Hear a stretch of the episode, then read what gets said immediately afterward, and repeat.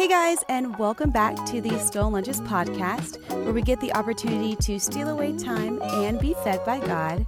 I am super excited today because I just found out we hit 10,000 downloads, and that means that you guys are really enjoying it and listening to the word and getting the word in your heart, which is most important. So let's go ahead and get into it. God wants to spend time with you. When you spend time with God, don't come with a shopping list of things that you want. Start with being silent and still before God. Then give Him praise and adoration.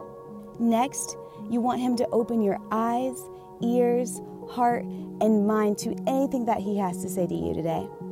You can experience being in His presence through prayer and reading Scripture.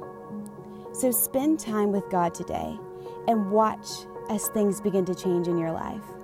Today's scripture comes from 1 John 4, verse 12. It says, No one has seen God at any time, but if we love one another, God abides in us, and his love is perfected in us. Ooh, so good. Now that you guys have heard the word, let's go out and be doers today. Love you guys.